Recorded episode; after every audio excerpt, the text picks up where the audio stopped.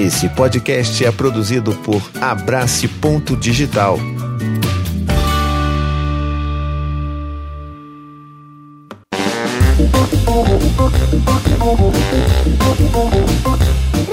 De paz.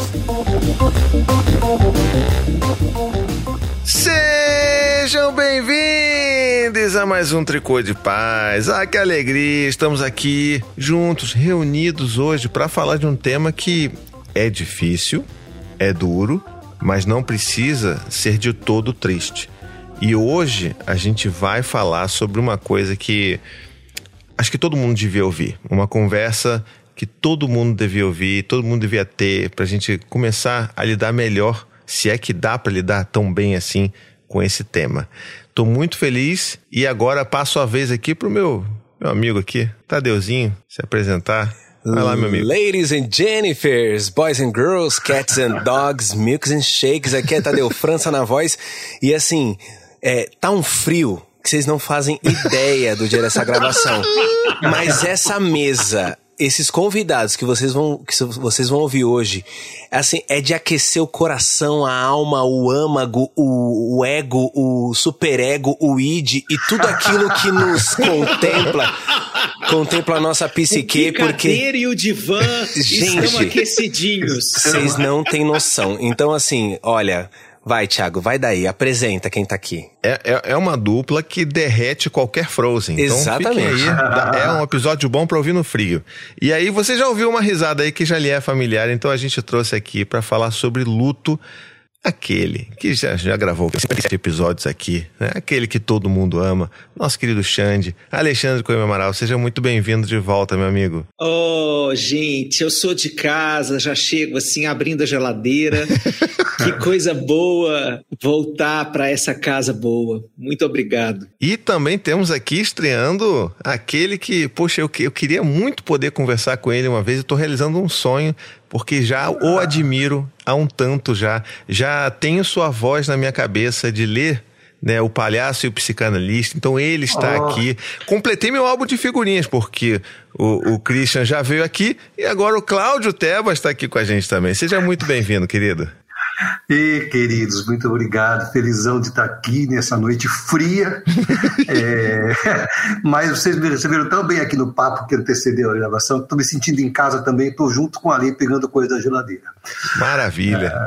E ó, não é por nada não. Eu tenho, eu tenho uma relação com cada um dos convidados aqui que talvez eles não saibam. O Xande vai, vai desconfiar porque eu tenho que agradecer papai e mamãe que lá em agosto de 87 tiveram sua noite de romance que me concebeu para nascer no mesmo dia deste cara chamado Alexandre Coimbra Amaral, Olha aí. taurino de 7 de maio, assim como eu, e isso pra mim é uma honra, né? Então, assim, papai e mamãe, muito obrigado por este feito premeditado, eu tenho certeza que foi combinado, eles, eles quiseram isso. Nós somos Tá. irmãos gêmeos separados pela maternidade por Exato. 14 anos, é Por isso? aí, eu tenho 34, exa- é, por aí, entendeu? Então, assim, eu queria muito agradecer meus pais. E sobre Cláudio Tebas, eu que o conheci é, em ação no Jogando no Quintal, olha só, Ah, numa só. apresentação que você era o árbitro. E foi muito marcante porque você escolheu a minha parceira, a minha esposa, pro, pra torta final, da, da torta na cara, que tem um momento lá.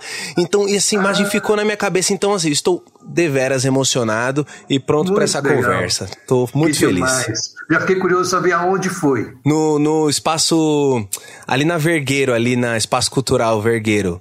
Foi uma apresentação Ah, ali. legal. É, Que divertido. foi muito legal. Caramba, olha isso. É, acho que a gente fica aqui com a impressão de que Tadeu França é onipresente, né? Porque ele tem algum, algum atravessamento com todo mundo Não. que passa por aqui. É uma coisa linda. Não, alguém que sabe o dia que os pais transaram para ele poder nascer, alguém que ele ele estava presente assistindo a concepção. É Eu fiz a conta. Eu fiz a conta e eu falei assim, cara, meus pais programaram, eles sabiam que eu ia nascer no mesmo dia do Xande, entendeu? É É tem, isso. tem aquela questão que a gente sempre fala, né, da cesárea eletiva, então agora a gente está descobrindo um novo paradigma que é a concepção eletiva, né? Então foi aí Isso, isso que isso. aconteceu com você. Muito, muito. É sobre. Mas olha, a gente tá aqui nesse, nesse bate-papo inicial aqui, a gente vai pro nosso bloquinho de recados supimpas. É, pois é, tá voltando o recado supimpas, vocês precisam ouvir o nosso recado supimpas, mas os nossos convidados não precisam ouvir não, a gente vai gravar depois para poupá-los, né, de tanta vergonha que eu e Tadeu faremos aqui dando os nossos recados, mas a gente volta já já com a pauta. Recadinhos do Dragão. E nos recadinhos supimpas de hoje, olha isso, em você que é das antigas, achou que nunca mais eu vi os recadinhos supimpas antes, hein? Antes de uma pauta. Olha aí, errou, achou errado, porque a gente está voltando sim. Estamos voltando para dar alguns recados importantes. A gente vai estar sempre aqui falando alguma coisa, né, Tadeu? A gente deixou o, o, o Xande e o Cláudio ali na geladeira por enquanto. E aí tá eu e Tadeuzinho aqui pra gente dar uns recados para vocês. Exatamente, exatamente. Então já fica ligado aí, já já pega papel e caneta para anotar os nossos recadinhos importantíssimos que eu tenho certeza que você vai que você vai gostar. Pois é. E, e assim, o primeiro recado ele é um recado que talvez não seja muito legal de se dar, mas a gente precisa dar em até em respeito à nossa saúde, né? Que é o seguinte, você já deve ter percebido que a periodicidade do tricô, ela deu uma mudada.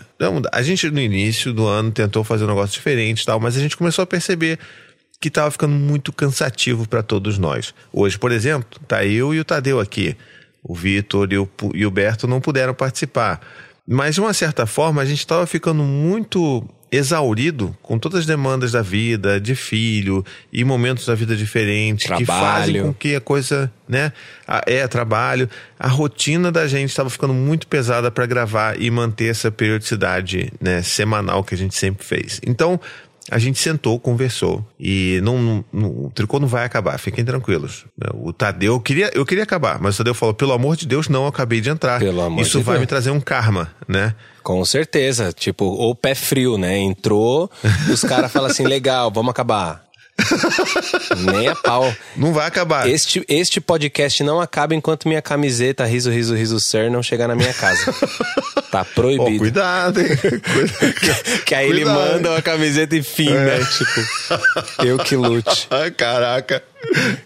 Frio e Mas calculista. então, olha, fiquem tranquilos. A gente vai agora, na verdade, passar a ser um podcast quinzenal. Ou seja, as pautas que sempre foram quinzenais, a gente intercalava ali com talks e com causas e tudo mais, a gente vai deixar de fazer, pelo menos por enquanto, e a gente vai manter as nossas pautas, conversas com convidados, nossas tricôs raízes, os programas mais longos a gente vai manter, e eles vão só continuar sendo quinzenais. Beleza? Espero que vocês tenham paciência com a gente, apoiem a gente nesse processo, porque tá realmente pesado para todo mundo. Então, né, aquele momento da gente olhar para tudo na vida e falar, poxa, o que que, que, dá pra gente fazer sem que comprometa a nossa saúde mental, nossa saúde física, nossa relação com as nossas famílias, né? Então, acho que todo mundo vai entender. Se não entender, você paga, você vai lá no apoia.se barra tricô de paz, aí você vai ter direito de ir lá no WhatsApp da gente e reclamar com a gente. É claro que você vai ser banido do grupo, mas você vai poder falar, falar isso pra gente. Ou então, se tipo, ah, eu achei muito ruim, é um absurdo, vai pra Paulista protestar e tudo mais. Mas, ó, meu amigo, se não, cons não conseguir aceitar, então vai ter que virar rede de apoio aqui pra nós, porque só de filho, contando aqui o elenco todo, dá um quê? Um, um time de futebol com titulares e reservas. Né? Porque o, o, o Thiago aí já tem a contribuição dele logo com quatro, eu venho com dois. E Berto e Thiago com, com mais um cada um. Então já dá aí um, um, um timaço que a gente vai precisar de rede de apoio. Então, meu amigo, a, a vida tá difícil, o negócio tá complicado e a gente tá aqui se alinhando para não deixar a peteca cair, porque eu jamais deixarei esse tricô acabar. E, e é isso. Tadeu Tá Pistola. só o desespero, o desespero pra conseguir a camiseta amarela dele. E agora, então, aproveitando que a gente tá falando aqui de, de você apoiar a gente, então não se esquece, cara, pelo amor de Deus, vai lá no Spotify, avalia a gente também, né? Fica, fica essa miséria aí, vai lá dar cinco estrelas pra gente, super importante. Tá ouvindo? A galera, eu vou, vou fazer agora um momento paizinho pistola, hein, ô Tadeu? Me Vai. segura, me segura, me segura, porque, ó, a galera ouve a gente, porque eu sei, a gente olha os números, a gente olha os analytics, analytics, e a gente sabe que a galera ouve a gente, ouve pra caramba, eu, a galera curte, mas ninguém marca. Parece que a galera tem vergonha de dizer que que, que, que isso? A gente, é, a gente é a outra? E você tem vergonha da gente? Que, que é isso? É só, ah, porque vai passar, eu marco porque eu tenho orgulho de ser passandinho. Eu, tu, porra, tem que ter orgulho também pra ser tricoteiro supino, porque, porra, é, não, não vai lá e não marca. Ouve o tricô. Tri- ah, não eu vou ouso marcar nos dizer- stories. Porra! Eu ouso dizer que tricô correu para que vai passar pudesse andar. Entendeu? Polêmica, Tá polêmica. Porra! Que que é isso? Entendeu? Eu tô falando mal do outro podcast que é meu também? Tô, mas eu posso, porque eu tenho esse direito, entendeu? Então você agora tá ouvindo a gente. Pô, esse, meu irmão, olha só, a gente tá gravando esse, esse recadinho aqui depois de terminar a gravação. A gente tá mentindo. O Cláudio e o Alexandre não estão na geladeira. Eles já foram dormir. A gente tá aqui gravando esse recadinho pra você depois de ter gravado, entendeu? Depois. E eu, tu vai ver, meu irmão, tu vai ver. A gente chorou, a gente se desgraçou de chorar, a gente riu, a gente gargalhou.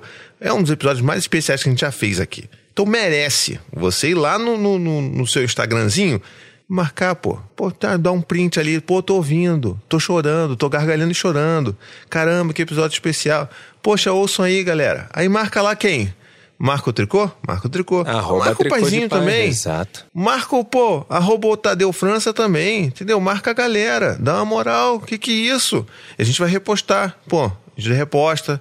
Se falar que, que é tricoteiro supimpa, a gente reposta e ainda bota um gifzinho de um coração, não é não? É isso, a gente dá atenção, a gente dá carinho, a gente dá afeto. Eu que tô ali é, à frente também, né, do, do, do Instagram, e eu tenho, eu tenho um negócio, um toque de notificação. Eu não posso ver notificação pingar que eu já quero ler, atualizar e tirar da, da minha frente. Então, todas as mensagens que chegam de carinho, de amor, de afeto pra gente, marcando a gente, eu dou atenção, eu leio, eu falo, eu converso, tô ali interagindo em nome do tricô. Então, senta o dedo quando você estiver ouvindo os nossos episódios e compartilha para essa rede aumentar. E, a, e avalie a gente lá no Spotify. Não cai a mão você digitar arroba tricô de paz, os nossos arrobas, arroba Otadeu França, arroba paizinho vírgula oficial. Então, assim, vai lá, senta o dedo, dá carinho, que a gente vai ficar muito feliz e agradecido. É isso. Então vocês ajudam a gente, a gente ajuda vocês, a gente se ajuda e a gente cria os nossos filhos de uma forma melhor. É isso. E tem um dito. É sobre isso? É sobre. Não, pô. É pra você falar e tá tudo bem. Ah, a gente tá. complementa. A gente é um casal. Ah, tá bom. Então vou de novo. É sobre isso. E tá tudo bem. Então com isso a gente vai encerrar aqui o nosso recadinho, está muito longo, então vamos direto pra pauta, porque tá, ó, já separa a caixa de lenço. Precisa de lenço esse, esse episódio, hein, ô Tadeu? Precisa ou não precisa? Vai precisar dos lenços, presidente? Pra você, eu faço a publi aqui, ó. Tá vendo? Você não esperava, a publi veio. Muito bom.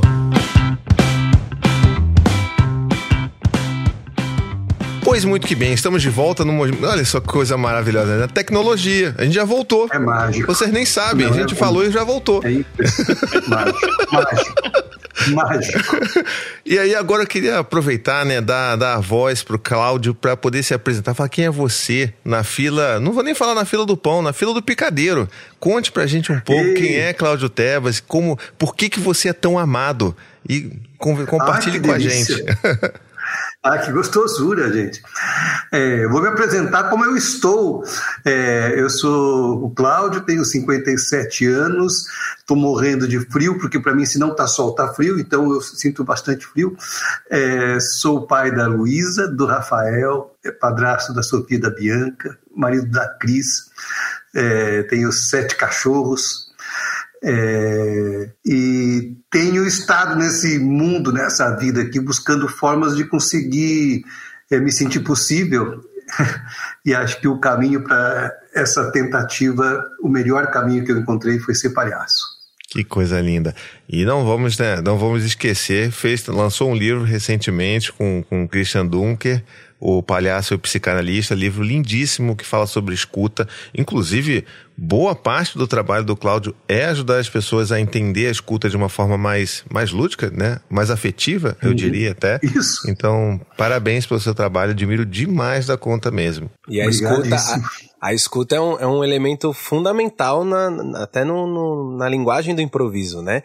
É, eu fui aluno do, do, do Balas, do Marcão, dessa turma toda ali da casa do, Ah, do- do humor, né? Antes de ter filho. Depois de ter filho, agora eu tô frequentando a casa do mau humor, da olheira, do cansaço, da lombar. É, eu tô nessa linha. Mas Ah, é, eu Deus. escutava muito sobre escuta, sobre a importância da escuta. Muito legal saber disso também. E, que legal, você é amigo da turma toda. Tamo junto. E aí agora, a gente traz aqui, caso você esteja perdido, chegou agora, né, ok, no, no nosso podcast aqui, não sabe o que está acontecendo, não sabe quem é Alexandre Coimbra Amaral, Xande, se apresente aí que, para além de tudo, você também agora é podcaster solo. Então, se apresente aí que é, é muito garbo e elegância para uma pessoa só. Bom, eu sou pai, né? Vamos começar pelo, pelo objeto aqui que nos reúne, né? É a paternidade. Eu sou pai de três, pai do Luan de 15 anos, do Ravi, vai fazer 13 em junho, e do Gael, que tem oito. Sou casado com a Dani há mais tempo do que não sou casado, já cruzamos essa fronteira aí. É, então, é, venho trabalhando como psicólogo nos últimos 25 anos, trabalhando com clínica, clínica de família, de casal, de grupos, e inventando moda doidado, cada hora querendo fazer uma coisa, inquieto como que. E é, nos últimos três anos eu virei escritor para todo o sempre. E a sanha do artista que estava guardadinha num armário assim saiu totalmente. E agora, nesse momento, a gente está celebrando é, esse filho conjunto, né? Dessa, dessa comunhão que surgiu entre Cláudio e eu diante dessa história. Então, nesse momento, acho que é o momento de celebrar essa essa literatura compartilhada, assim, feita a quatro mãos, que é tão tão raro de se ver, assim. Eu estou muito feliz por isso, pela possibilidade da gente poder ter feito isso junto, absolutamente junto. Que coisa, é. Pois é, o Xande já, já apresentou aqui, a gente está enrolando a beça para começar o que, que é o assunto desse, desse programa, mas é justamente isso. Vocês aí que ficam falando, poxa, o tricô é muito várzea. Não é várzea. A gente está aqui trazendo um lançamento de um livro antes de qualquer pessoa ter falado sobre ele. A gente está aqui Verdade. tendo acesso ao manuscrito antes do lançamento do livro. Não é pouca coisa. A pedra, a pedra. Pedra filosofal. e com muita honra, inclusive, né, pessoas tão queridas que se juntaram e se uniram. Eu vou querer então, até, inclusive, saber como é que foi essa, esse encontro, essa parceria para lançar o livro de mãos dadas, né? Um palhaço e um psicólogo conversam sobre a coragem de viver o luto, sobre o amor e sobre a esperança que nasce da despedida. Já devo adiantar para vocês aqui, Xande me ficou enrolando hoje o dia inteiro para me mandar o PDF. me mandou, me mandou na hora que tava botando a Maia para dormir, mas eu falei, eu preciso ler isso daqui. Li o primeiro e o segundo capítulo, maravilhoso, apaixonante, de uma ternura, de um cuidado, de uma sensibilidade que todo mundo devia ler. Todo mundo tem medo. Ai, não, caramba, falar sobre luto, sobre morte, é super tabu. Eles fazem um trabalho fantástico de desmistificar isso e olhar com carinho, com afeto para algo que é tão dolorido também, né? Então, é, como é que como é que começou? Assim, eu sei porque eu li o início, eu li o prefácio, então eu sei porque porque começou. Mas conta para todo mundo aí como é que foi esse movimento inicial, de onde veio essa ideia, como é que vocês se, se encontraram para fazer isso? Bom, eu, eu encontrei o Cláudio antes dele me encontrar, né? Eu também li o Palhaço e o Psicanalista e fiquei louco. E falei, eu preciso conhecer esse homem de algum jeito. É, porque os quatro Hs da escuta, eu achei aquele negócio tão genial, né? Colocar o Christian Dunker para colocar um nariz de palhaço. Eu fui no lançamento do livro, fiquei enlouquecido. E eu falei: esse cara é muito genial, eu preciso conhecê-lo pessoalmente. E aí aconteceu uma sincronicidade, né? Porque o Palhaço e o Psicanalista é o livro que deu origem à série. Né? Então, como esse livro deu muito certo na editora Planeta, é um best-seller absoluto, assim, o Cláudio está cheio de dinheiro. Opa. Ele é o nosso Paulo Coelho do, do mundo do, do mundo psi.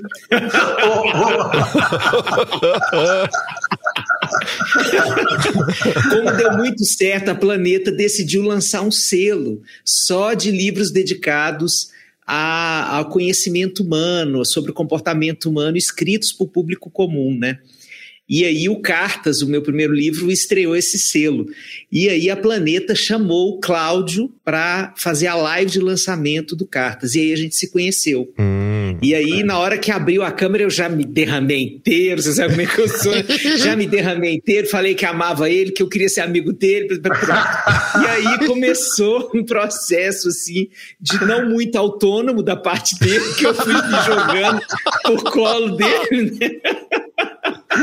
Facinho, Olha, facinho. Mas teve um segundo momento, porque eu é, fui convidado para dar um curso e ficava louco para dar um curso com o Ale. Eu fiquei completamente louco e apaixonado por ele. É, mas eu pensei, nossa, mas o cara é, é o Alexandre, não vai topar dar um curso comigo com muita vergonha. Aí liguei, consegui o contato dele, mandei mensagem e com muita vergonha para convidar. Em seguida demos o nosso curso Cataploft. E aí a gente Foi. não se descolou mais. Foi, foi. Isso foi lá para setembro de dois. O lançamento do Cartas foi em julho de 2020. E o nosso curso foi em setembro. E aí, depois desse tempo, a gente não se desgrudou mais.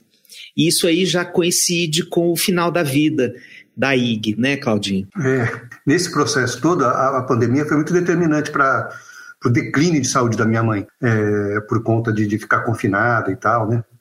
E, e muitas vezes, lembro de uma conversa muito é, acolhedora que tive com a Lê, minha mãe não estava nada bem, tinha ficado muito mal de saúde, e lembro de algumas conversas que eu fui tendo com a Lê, e ele me acolhendo, é, e, e- e ele me acompanhou nesse momento. E aí, dois dias depois de ter falecido minha mãe, eu ligo para ele para conversar é, e falo: Nossa, eu tenho tantas histórias vividas com minha mãe e tal, não sei o quê. E o, o Ale fala assim: Então vamos, vamos fazer esse livro aí juntos. Porque o, o Felipe Amado, nosso amado editor, já tinha falado: Cláudio, de repente você lança um livro falando da, da- do seu luto e tal. E aí o, o Ale falou: Meu, vamos, vamos junto. Assim, puta, meu, é, é já. E foi assim, e foi assim que a coisa se deu, assim, foram, eh, você vê que essa história desse livro é uma história de rompantes, né? Não é, É. uma história de ficar pensando assim estrategicamente como é que deveria ser. Não, já me joguei no colo dele, depois ele se jogou no meu, vamos fazer um curso junto.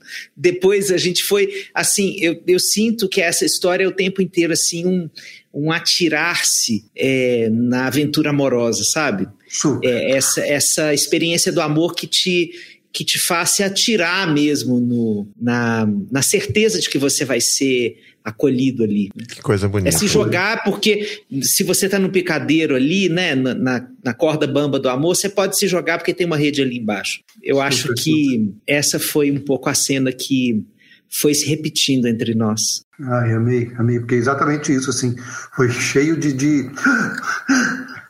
Não sei se está chegando nesse som. tá, tá sim. Espero que esteja. Foi cheio de, de, de, de rompantes mesmo. Eu estava rindo agora há pouquinho porque o Ali estava falando e eu concordando com a cabeça, como se alguém pudesse escutar, eu fazendo só assim com a cabeça. Mas saibam que eu estava concordando com a cabeça. Mas veja, né? Olha, olha como é que as coisas são. Então, vocês começam então a escrever esse livro que ele ele nasce da morte da sua mãe, né? Então, Isso. vocês começam a, a- na verdade, é um grande ensaio sobre o seu processo de luto, mas que também tem muito de uma visão muito carinhosa e acolhedora desse acolhimento que o, que o Xande faz, que a gente já ama, que a gente já é apaixonado, no livro também. Conta um pouco pra gente de como é que foi essa, essa dinâmica. Porque a impressão que dá, a, a sensação que dá é que é assim, como se vocês estivessem ao longo de um, de um tempo muito longo, e eu sei que não, porque o tempo foi, foi mais curto para poder escrever esse livro, mas a, a, a impressão que dá é que durante muito tempo vocês trocaram cartas entre si. Você mandava uma carta para ele, ele mandava uma carta de volta para você. Carta mesmo, no correio ali. Você vai lá, bota ali o selinho e manda. A, a sensação que eu tive lendo esses primeiros capítulos foi, foi essa, mas como é que foi isso daí? Olha, acho que você traduziu uma coisa que é, que é muito quente aqui, que é a troca mesmo, assim. É, e não foi tão curto é, o, o processo, né? É, foram uns nove meses, mais ou menos, é, de acompanhamento aqui, com, com o carinho do, do Alê, é, me acolhendo. E quando você fala de, das cartas, é, até porque a gente está aqui com um apaixonado por cartas, o Alê, é, me senti muito assim também é, no, nos textos dele, assim, é, é, mandando cartas direto assim para o meu coração mesmo. E é, quero escutá-la ali, mas acho que é importante trazer para quem está escutando a gente que é primeira coisa, assim, como tudo que a gente fez, a gente falou agora há pouco do rompante, é, acredito que nem eu, e acho que também não ali quero escutar, escrevemos pensando assim, vamos escrever um, um, um livro bonito, ou vamos fazer uma, uma, boa literatura. Não, não, não houve isso, assim. É, o que eu escrevi é um diário mesmo, um diário hum. do, do, meu luto. Cada vez que eu escrevia um texto, eu mandava para o Alê. E o Alê comenta lindamente, assim, lindamente, sem jamais, escute quem está com a gente, é, ter me dito qualquer coisa é, motivadora, não, não fique triste, força aí, né? essas coisas que uhum. foi, é, foi, foi do meu lado de mão dadas. É, eu, eu tenho PDF, depois eu vou dar uma pesquisada se eu encontro Força Guerreiro. Se eu encontrar Força Guerreiro, eu não leio mais. Força Guerreiro teve, eu preciso.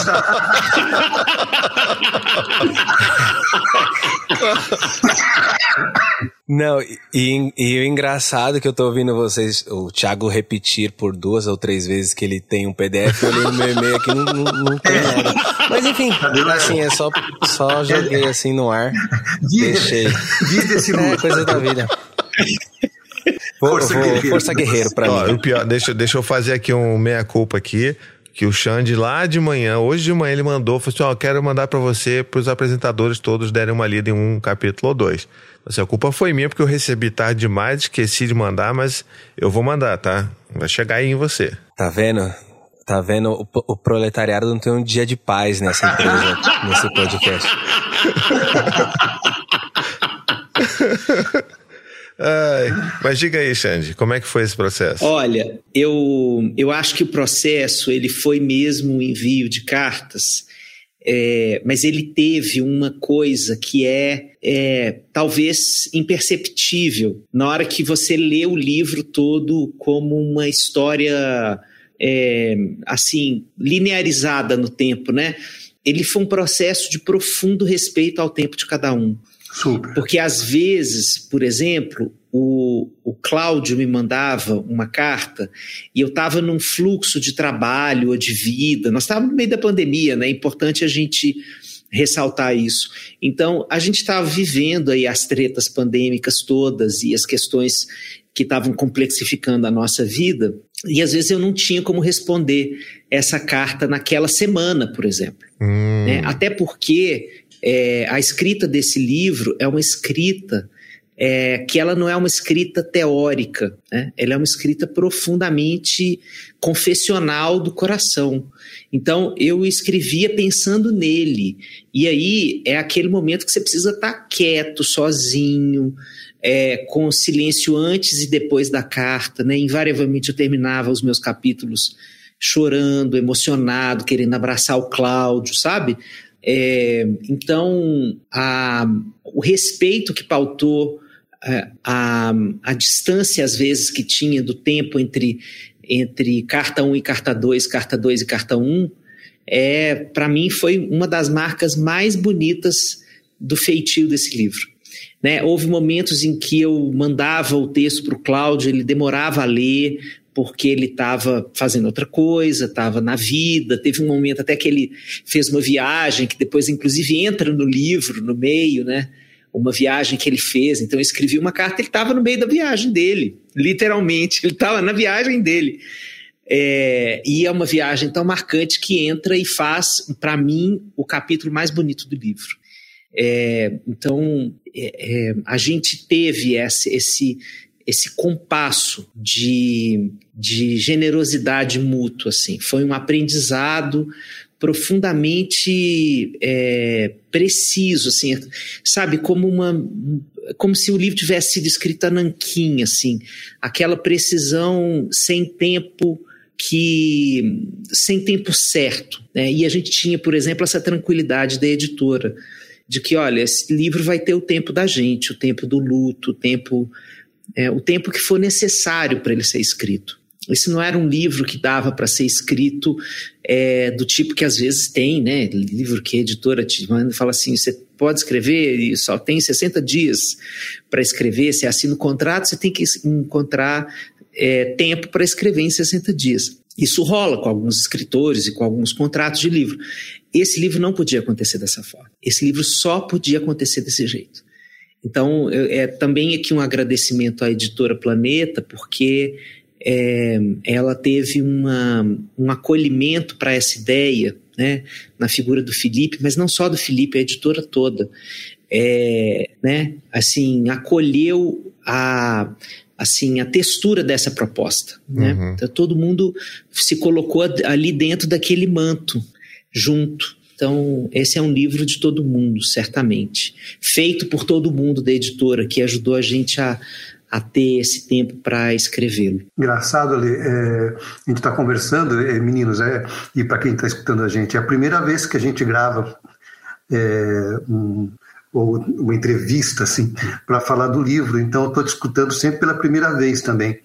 É, me até me emociona de perceber isso mesmo. É, primeiro, a rede de cuidado que tive, né, a partir de você e com todos da editora. Mas, te escutando, eu chego à conclusão de, de que são três os autores: eu, você e o tempo. É, o tempo ele, ele escreveu junto, assim, é, e, e, fomos muito respeitosos com o tempo um do outro. É, e todas as vezes em que houve o silêncio, eu jamais me senti só. Eu sabia que você estava comigo em silêncio. Minha nossa, como é que eu vou lidar agora com isso aqui? Não, eu não quero nem saber. Eu vou ficar aqui quieto com isso. Tá, tá, tá, uma coisa muito linda, assim, essa conversa. É, o, o, pessoal que tá acompanhando a gente ao vivo aqui, né, os nossos apoiadores, todo mundo tá achando lindo, emocionante, tá aqui todo mundo, sabe, comentando aqui, falando que acha linda essa reverência que vocês têm um pelo outro, e é realmente muito bonito. A gente devia ter mais disso entre, entre nós, né, entre, entre seres humanos, entre pessoas. E o Helios até comentou um negócio legal aqui, que ele falou assim, eu acho que é exatamente essa entrega de sentimento que torna a abordagem muito mais relacionável em relação a um texto escrito objetivando ser um livro para isso. E eu queria fazer uma menção sobre esse comentário do Helios que é, é, ele é muito certeiro. Parece que ele. Ó, eu não mandei o PDF, eu não tô pirateando o PDF de vocês, não, tá, gente? Tô, já aviso. Você não mandou nem pro Tadeu, tadinho. tô... Mas. Planeta, olha, não me processa, não. Cláudio, Mas parece muito que ele, que, ele, que ele leu o livro. Porque é, é, muito isso, sabe? A gente tá, a gente tá uhum. falando aqui de um lugar uhum. em que, por mais que a gente tenha, né, o, o Cláudio escrevendo sobre as experiências dele e o Xande comentando enquanto amigo e enquanto psicólogo, a gente não está falando de um livro que é ah, 12 passos para você superar o luto. Ah, o luto, aí o Xande vem numa carta dele e escreve assim: ah, não, porque o luto ele é composto de tantas fases e, e tem a negação e tem não sei o que, piriri, pororó. Não é isso, gente. Sabe? É um, é um mergulho pela dor, por esse caminho que se passa, pelas histórias, pela memória, pelo afeto, pelo, pelo vínculo, inclusive, que faz com que a gente entenda que pode ser, o, luto pode ser vivido de uma forma diferente como todo mundo vive, né? Como todo mundo enxerga ou teme, pelo menos.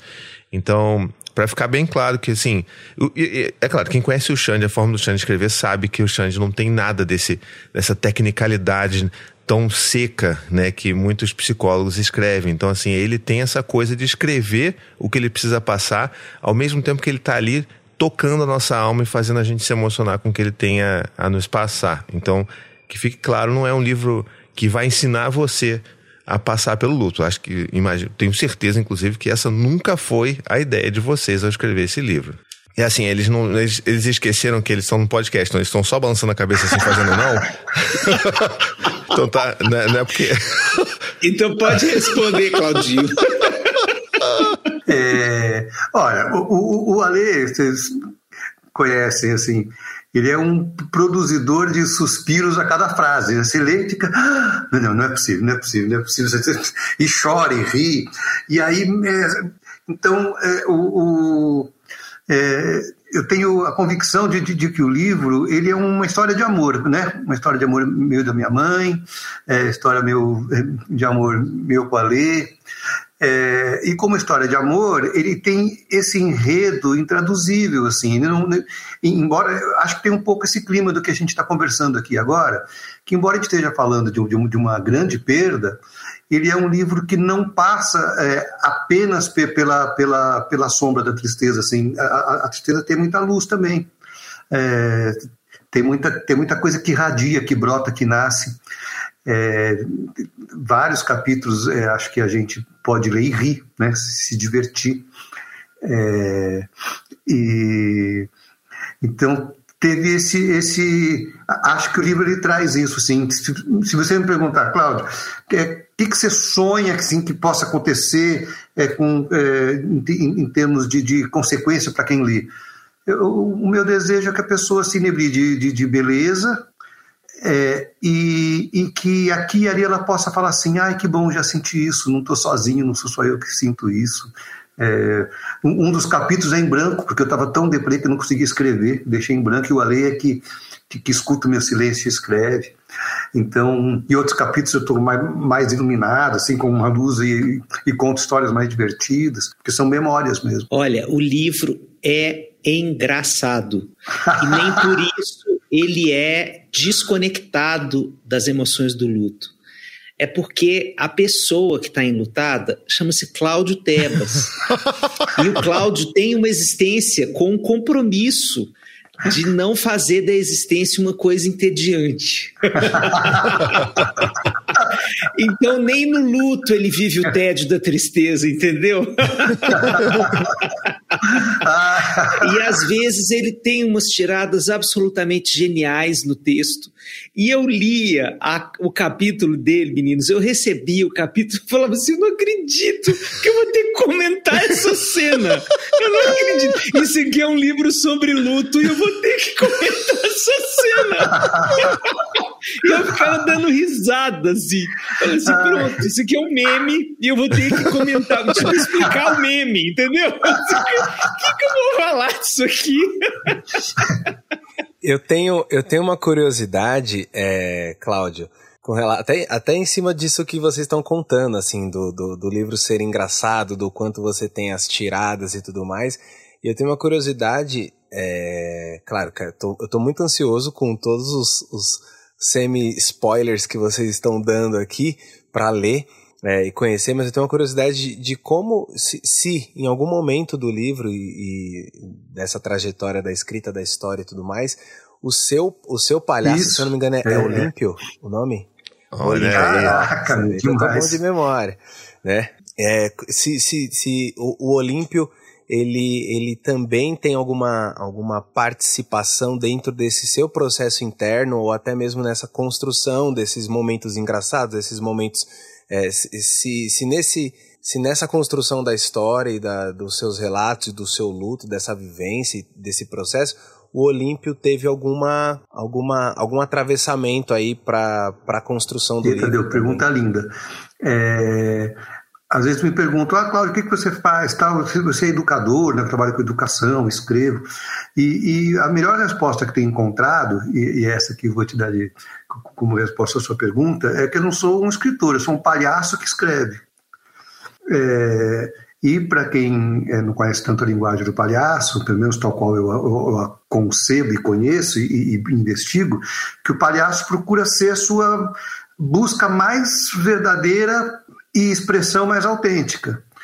É, então, é, é, indissociável o Olímpio do Cláudio, assim, sabe? É, é, é, junto, é absolutamente junto. Incrível, incrível. Eu fui aluno da Rena, eu fiz um curso de, de Clau com a Rena.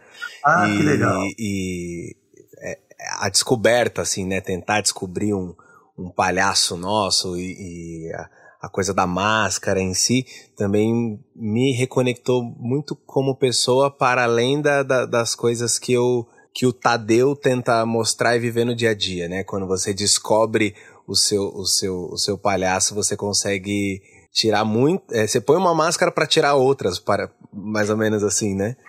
Isso. É, nossa, você sacou tudo, né? Você tem nome de palhaço já, Tadeu? Silvino. Silvino é o Silvino, nome do- que ótimo é o nome, palhaço. É, o, o- a menor máscara, isso não é frase minha, isso é frase dos meus mestres, mas acho que é uma frase clássica. A- a- o nariz vermelho é a menor máscara e a que mais revela. Ela é pequena para revelar, né? Uau, olha isso. Gente, tô aqui. Tá difícil essa, essa- conversa aqui, tá. Eu vou, eu vou tentar quebrar um pouco aqui, trazer uma informação relevante pro, especialmente pro Xande, que eu tenho um problema com ele e vou mostrar para você evidências científicas, Xande, de que eu estou correto. É, Elizabeth Sacon, uma apoiadora nossa, está aqui ouvindo a gente. Um beijo, Elizabeth. Beijo a Tene, Marielle, todo mundo está aqui acompanhando a gente. Mas Elizabeth, ela mandou um, um boa noite aqui muito especial. Ela escreveu assim, ó. Boa noite, supimpas. Passandinha supimpa na área. Então, fica aqui. Fica aqui a informação de que o Brasil abraçou o fandom passandinho, tá bom? Então, ali no, quem pessoal que ouve vai passar. Aqui a gente tem os tricoteiros supimpas que ouvem o tricô de paz e lá não vai passar meu podcast colisão. Temos sim passandinhos e passandinhas. Por mais que você não goste. Olha, gente, vocês não têm acesso à risada do Cláudio, que está dizendo com um menear de cabeça: Eu não acredito nisso, eu não acredito nisso, não é possível, não é possível. É exatamente isso. Eu tô, eu tô um pouco em choque.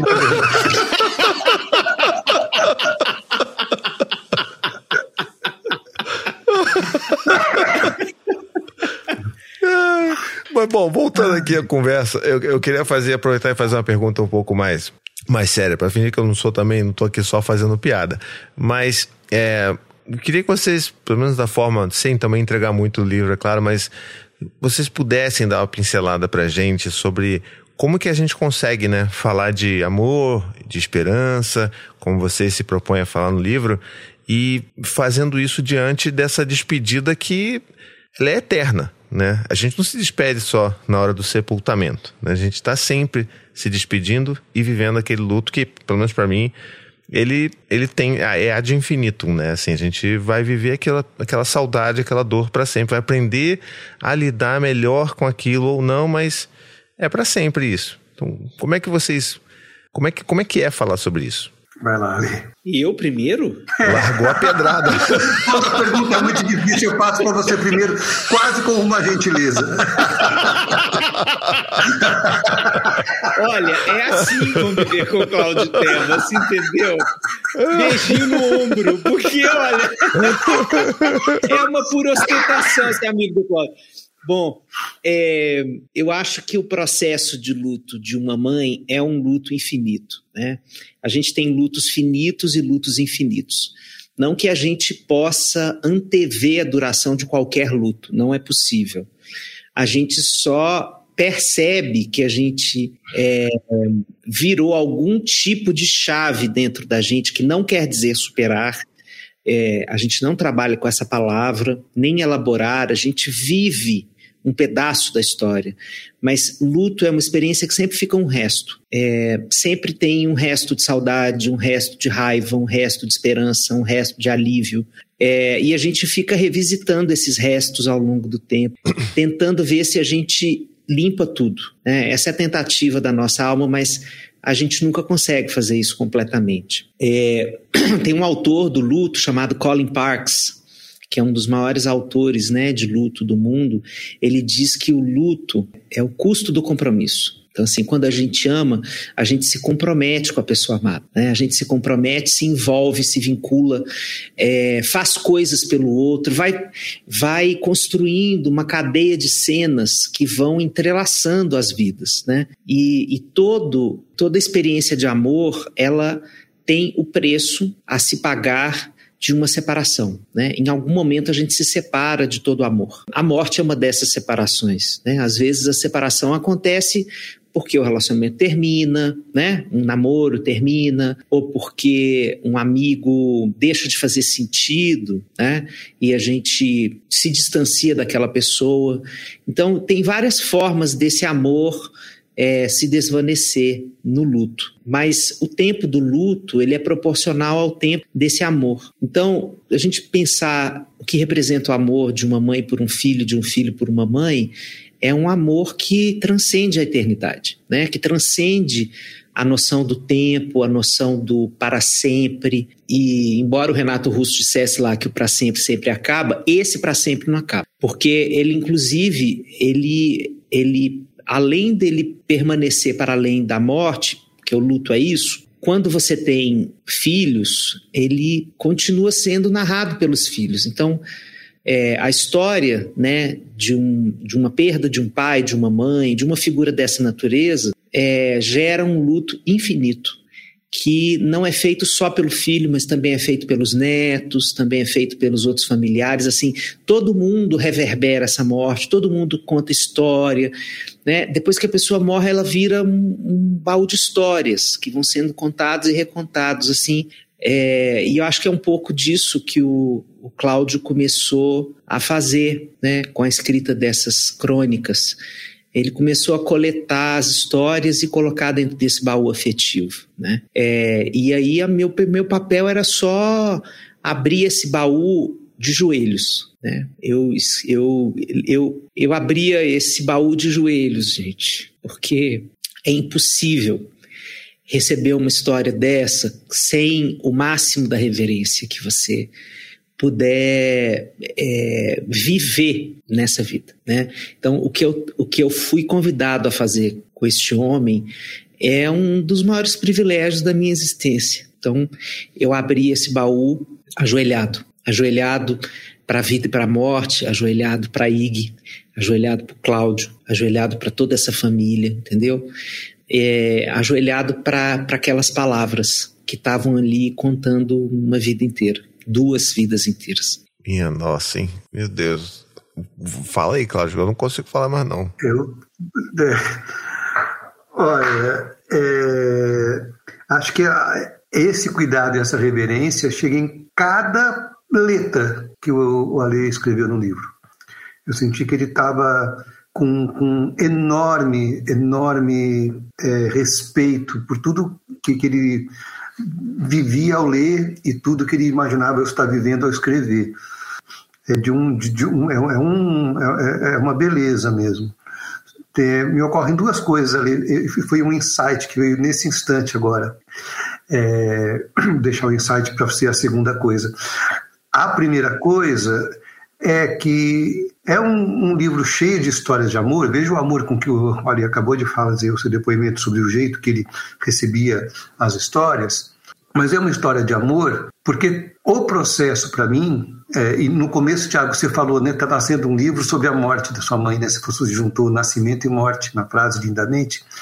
E acho que esse livro ele traduz que para é, o luto é uma espécie de parto, paradoxalmente. Sim. Porque para pessoa é, é, é, preciso viver é, a morte de quem se ama para que ela possa renascer em você como histórias. E então, então, durante algum tempo, tem histórias que eu ainda não consigo. É, e tem histórias que eu consegui contar. É, e aí o Ale traz essa, essa, essa maravilha né, de que sempre sobra um resto do luto, eu acho que o luto ainda é recente, não sei o. Mas. É, e eu tenho um, um, um, insight a partir da sua fala ali, do, do resto do luto. Quem está escutando a gente aqui, a menos que vocês sejam muito bons editores, vocês vão perceber que eu estou tossindo muito. Eu estou com uma tosse é, que não passa faz 10 dias, já estou no meu segundo lote de antibiótico. Escutei você e cheguei à conclusão de que minha tosse é o resto do meu luto. Eu estou tossindo que eu ainda não chorei, Estou tossindo que eu ainda não consegui escrever, estou tossindo que eu ainda não consegui entrar em contato. Então, acho que, que a minha tosse ela é, é a expressão física desse resto é, que está pedindo para que eu volte a escrever sobre. É, bom, eu é, eu bastante mexido aqui porque eu acho que quando você fala, Cláudio, dessa questão de como que o, o, tem muito de parto na, na morte, por ser uma partida e vem de parto também, porque a gente viveu também um luto bem grande é, durante a pandemia. É, Para além de todos os lutos é, simbólicos né, e tudo, a gente teve a partida do pai da Anne, né, minha companheira. que era um senhor, ele, ele enfim, ele não, part... não morreu de Covid, ele, ele tinha um câncer que já vinha né, ali lutando contra, contra já há um tempo já. E a gente teve, é, eu vou dizer privilégio, porque eu hoje considero isso um privilégio. Durante muito, muito tempo eu ficava assim, meu Deus do céu, como é que a gente vai conseguir dar conta disso com três filhos? A gente se muda para o interior do Espírito Santo para conseguir dar esse último, essa última presença para ele, que sempre foi um, um homem muito sozinho, por, porque, por, por opção, ele sempre quis ser sozinho. E aí, nesse momento que ele está completamente debilitado, ele precisa né, ter, ter gente com ele. Não só a gente, mas uma equipe também de cuidados, né, de cuidado paliativo. E por mais que isso, às vezes a gente falava assim, poxa, cara, não aguento mais, é, é muita coisa pra gente lidar, ainda tem os três filhos, ainda tem todas as demandas da vida. Mas é um privilégio no sentido de a gente. É quase como se fosse um parto mesmo. A gente estava ali ao, ao, redor dele, celebrando aquele né, restinho de vida dele, lembrando das histórias que eu já vivi com ele, que a Anne, obviamente, já viveu enquanto filha, até o momento que a gente estava ali e ele simplesmente se foi. E, né, assim, é claro que é extremamente doloroso. Lembrar disso mexe muito comigo ainda. É, ver aquilo tudo acontecer, né? A, quando que o sopro se vai é uma, é uma lembrança muito, muito pesada ainda para mim, mas tem muito disso, sabe? Isso, inclusive, foi uma coisa que eu aprendi durante esse processo de como que profissionais de cuidado paliativo eles têm muito essa vivência tão forte de, de quase como se fosse uma equipe de atendimento de parto mesmo também, né? De você conseguir humanizar essa partida de você conseguir ente se entender, porque acho que é isso, né? A gente está sempre tão é, preocupado em, em, silenciar os sintomas, em apagar as dores, em tomar remédio para acabar aquela dor, aquele sintoma e tudo acabar e a gente viver plenamente, que a gente esquece que vai chegar numa última instância que a gente não vai conseguir né, a, remediar né, a situação. E quando não sobe mais nada além de esperar e cuidar e dar afeto e dar presença, a gente começa a perceber a importância que é a gente estar ali também. E não só se preocupar com medicações, vamos dizer assim. Não que elas não sejam importantes, são sim, mas existe um momento que elas não vão mais ser tão importantes assim, né? Estou só chorando com o teu depoimento, assim, porque é, é, é, é, eu fico feliz que vocês possam ter vivido isso. Eu fico feliz que vocês possam ter vivido isso. É, porque o que fica é isso. São as histórias que a gente vive, né? Uhum. E, e, e, e que, que, que, que, maravilha vocês terem é, cuidado, né? É, é engraçado, é, que quero escutar vocês, quero escutar o Ali. É, normalmente, quando a gente escuta falar de cuidados paliativos, é, a gente escuta frases do tipo: cuidado paliativo é quando não tem mais nada a fazer. E é um grande erro, né? É hum. quando tem muita coisa para ser feita que o cuidado paliativo precisa realmente é, vingar naquela, naquela relação, né? É, não, como você disse, pelos, pelo, não só pela, pelo remédio, detectar que o melhor remédio vai ser esse, mas todo o resto que a gente faz estando perto, né? Acho que a história de vocês dois, né? Ela se encontra é, nessa concepção, olha a palavra que eu estou usando, uhum. a concepção da morte, né? É, que tem a ver com o sentido que vocês dão para a morte, mas também o nascimento de uma nova consciência a partir do testemunho da morte. É, é isso que acontece, né? A morte é uma grande ampliadora de consciência. A gente entende mais sobre a vida quando a gente ver a cara da morte. O Cazuza dizia, né? Eu vi a cara da morte e ela estava viva. É disso que ele está falando, né? A, a, proximidade da morte ela faz a gente olhar para coisas que a gente não tinha ainda olhos de ver. Então, é, essa, é, a passagem por esse é um portal, é um portal sem dúvida, assim, de, é, de transmutação é, perceptiva, assim, a gente muda de chip mesmo para olhar a vida. Pode ser líquido, bolsominions, não tem problema. Mas a gente muda de chip é, para ver a vida, né? E essa, e essa experiência, ela faz da gente é, um bebê, né? A gente renasce. É, e a gente renasce chorando como um bebê. Então, é, do mesmo jeito que o bebê nasce incomodado de ter sido retirado do útero, a gente renasce do contato com a morte, incomodado de ter sido retirado da, da ignorância, é, né, da, da ilusão. Então a gente abre um clarão assim, mesmo de luz. E, e, e o que acontece né, com esse contato com a morte é que é, a gente envelhece no melhor sentido. É, é, uma, é uma velhice do tipo que vale a pena envelhecer, assim, aquela velhice da sabedoria, assim, eu entendi uma coisinha a mais sobre a vida, que eu merecia ter entendido antes de morrer, né? Então, eu acho que é, a gente tem muito medo de olhar para a morte, de entrar em contato com a morte de quem a gente ama, e isso é legítimo e não tem jeito de fugir disso. A gente nunca vai conseguir chegar num estado de, ah, não, eu não tenho medo da morte, eu sou super tranquilo. São todos mentirosos esses que falam essas coisas, né? A morte é muito maior do que a gente, ela puxa todo o nosso cagaço existencial para fora, né? então não tem jeito. A gente tem medo dela mesmo, mas é, na hora que a gente consegue ir com medo, e aí todo o trabalho, por exemplo, dos cuidados paliativos é tipo uma doula da morte. Né? Uhum. Ajuda a gente, pega na mão, assim, olha, vem cá. É, tem jeito de fazer essa travessia, né? É, na hora que a gente é amparado para isso, é, a gente é, vive uma potência de encontro, né? Que, que não tem igual. Eu vou contar, então, já que está todo mundo contando encontro com a morte, eu vou contar é, um encontro muito importante que eu tive. Uma tia muito querida, irmã do meu pai, irmã mais velha do meu pai. É, quando eu era criancinha assim de jardim de infância, ela que me buscava na escola, me levava para a casa dela, que era do lado do jardim que eu estudava, e eu ficava lá até o fim do expediente do meu pai para ele me pegar e me levar para casa. Então, ela teve uma função muito importante na minha vida durante muitos anos. É, e depois a gente sempre foi muito próximo. Ela que me ensinou, por exemplo, a gostar de Roberto Carlos. Uhum. Eu fui em, sei lá, 10 shows do Roberto Carlos com ela todo ano, era eu que ia com ela. Então, é, quando eu estava morando no Chile, ela estava morrendo. E aí eu vim para o Brasil durante o mês de julho e eu sabia que ela não ia é, sobreviver até o próximo mês de dezembro, quando eu voltaria.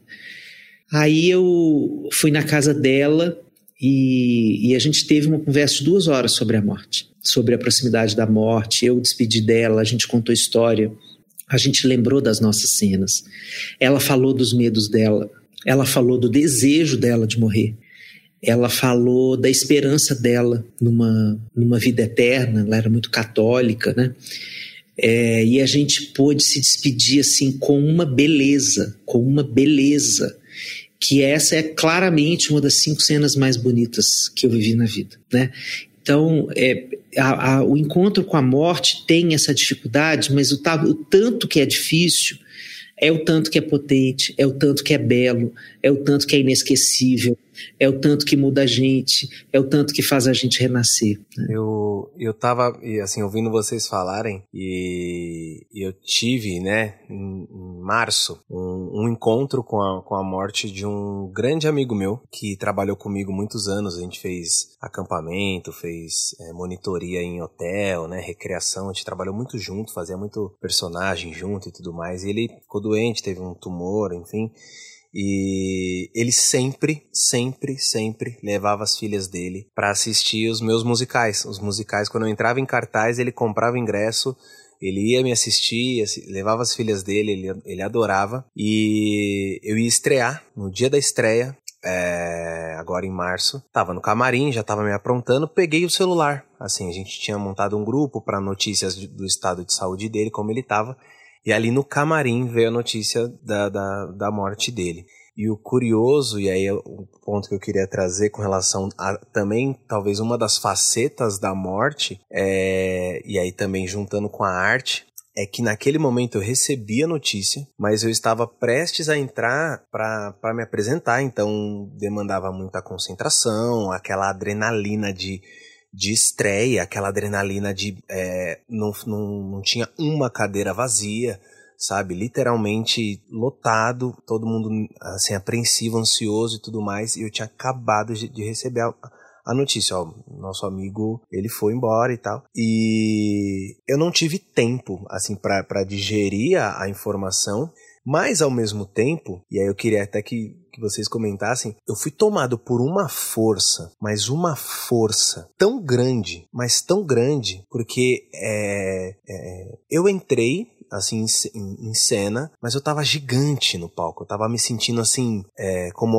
o Ayrton Senna falava, ele se sentia maior que o carro, né? Quando ele pilotava. Eu me senti maior que o palco, maior que o teatro, maior que a plateia. E na minha cabeça, para mim, ele tava ali, ele tava assistindo, ele tava fazendo o que ele sempre fez, que era comprar os ingressos de mim, ir lá com as filhas dele assistir. E eu sei que na hora do, do aplauso final, quando a cortina fechou, a gente agradeceu, mão para cima, reverência pro público.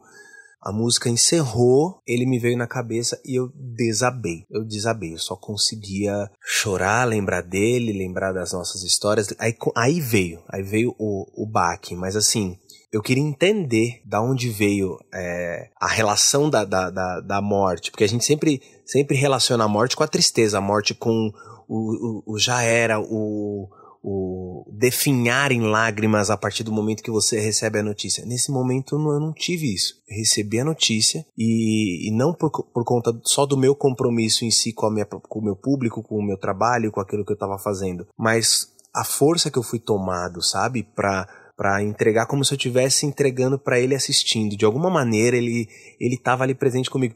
Eu não sei de onde veio essa força, não sei de onde veio esse esse essa, esse empenho, esse ímpeto para chegar lá e fazer diante de uma notícia tão dolorida para mim como foi naquele momento. Então não sei. A Lê, Cláudio, é, Cláudio que tem bastante contato com o palco, talvez já possa ter vivido isso, mas foi muito forte, foi muito muito pesado assim, eu não eu queria entender. Nossa, que, que história linda, né? O, o, o Ali falou agora há pouco do Roberto, né? Aí me veio muito forte, né? Por isso uma força me leva a cantar, né? Eu acho que essa força estranha, escutando você, me emociona, chama honra para mim. Naquele instante você estava honrando a vida do seu amigo. E acho que quando a gente honra a vida do outro, a gente se aproxima muito da alma de Deus, assim. Então você estava grande porque você estava em contato com o que há de mais divino, assim, que é reverenciar uma existência, né, de alguém que você ama, né? É isso. É isso. É isso. É, é acho que vai ser difícil concluir esse episódio. É... Mas é isso. Né, eu acho que a gente. Tem um comentário aqui que eu achei muito legal, que é do Helios, de novo, né? Falando que delícia essas risadas sinceras e gostosas, polvilhando um assunto complexo e silenciado por tanto tempo, né? Então, assim, é da natureza humana a gente dar risada e chorar dentro dos mesmos 60 minutos de uma conversa. Eu acho que é saudável, inclusive.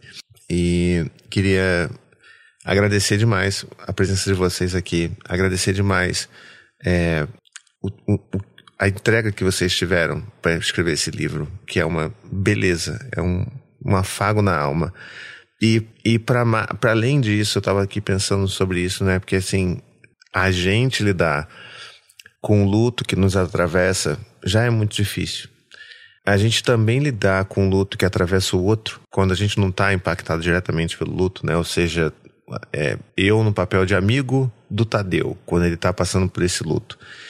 É mais difícil ainda, porque a gente não quer ter contato com essa morte e essa morte não é nossa, então a gente meio que tenta fazer essas coisas motivacionais que vocês falaram, que é o que não está no livro, né? Então, ah, não, mas vai passar. Pense outra coisa. Vai, vai, vai fazer alguma coisa que te faz bem e tudo mais. E eu queria dizer que esse livro, ele, para além de ajudar a gente a ter um contato, diria, mais saudável com a morte, é também uma forma de mostrar como que você poderia ser esse amigo. É claro que é, um, é uma barra muito elevada a gente falar assim, olha, vocês deveriam ser amigos tal como o Xande é amigo do Cláudio. Mas é, uma, é um belíssimo exemplo.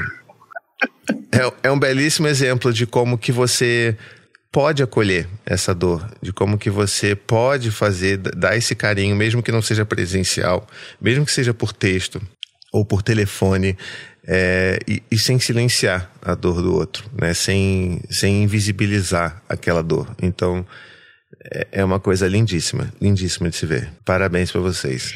Olha, deixa eu. Você falou uma palavra que me, que me levou a um ano inteiro com o Cláudio, presencial. É, esse, esse livro foi escrito é, na pandemia, que nós ainda estamos nela, mas no alto da pandemia, que era impossível de pensar em, em encontrar a pessoa. Uhum. Uhum. Uhum. É, a IG morreu em março de 2021, quando a gente estava perdendo 3 mil, 4 mil pessoas por dia no Brasil. É, Então, Exato. a gente não teve acesso aos abraços que a gente poder- Uhum. gostaria de ter se dado, né?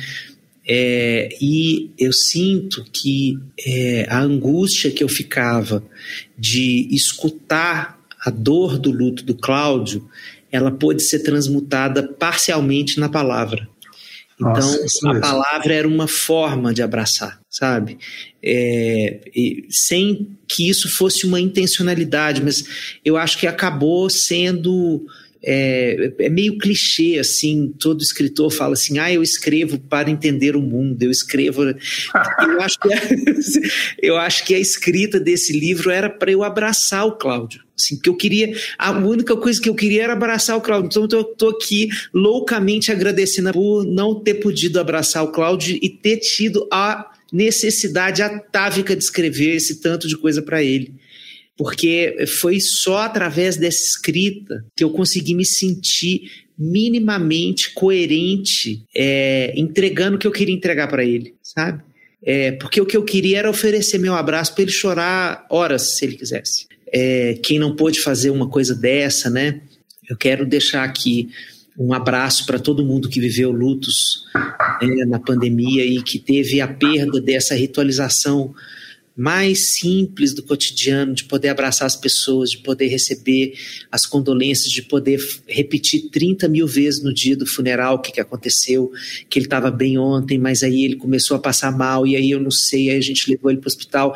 E você vê a viúva falando isso zilhões de vezes, e essa repetição é importante para a ficha começar a cair, né? É, então a gente perdeu, né, por, por força da, da, da segurança é, sanitária, a gente perdeu todas essas coisas e os lutos ficaram muito suspensos. Então, é, Para quem viveu essa experiência, agora renovar os votos com esse ritual, sabe? É, chamar as pessoas para reunir em torno da memória falar das pessoas que morreram, lembrar, ver foto, ver vídeo, chorar junto, gargalhar junto.